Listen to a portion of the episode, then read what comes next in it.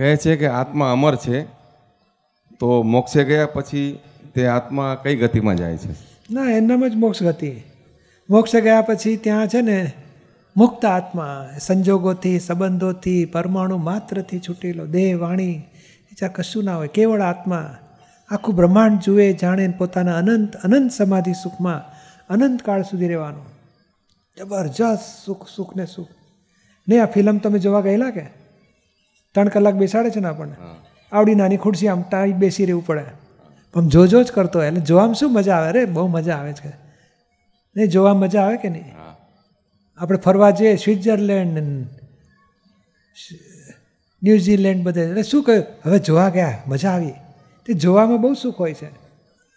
તે આ જોવાનું પાછું વિનાશી. આંખો થાકી જાય આંખોથી જોવાનું પછી બુદ્ધિથી સમજવાનું મગજ થાકી જાય પગ દુખી જાય પૈસાનો ખર્ચા થઈ જાય.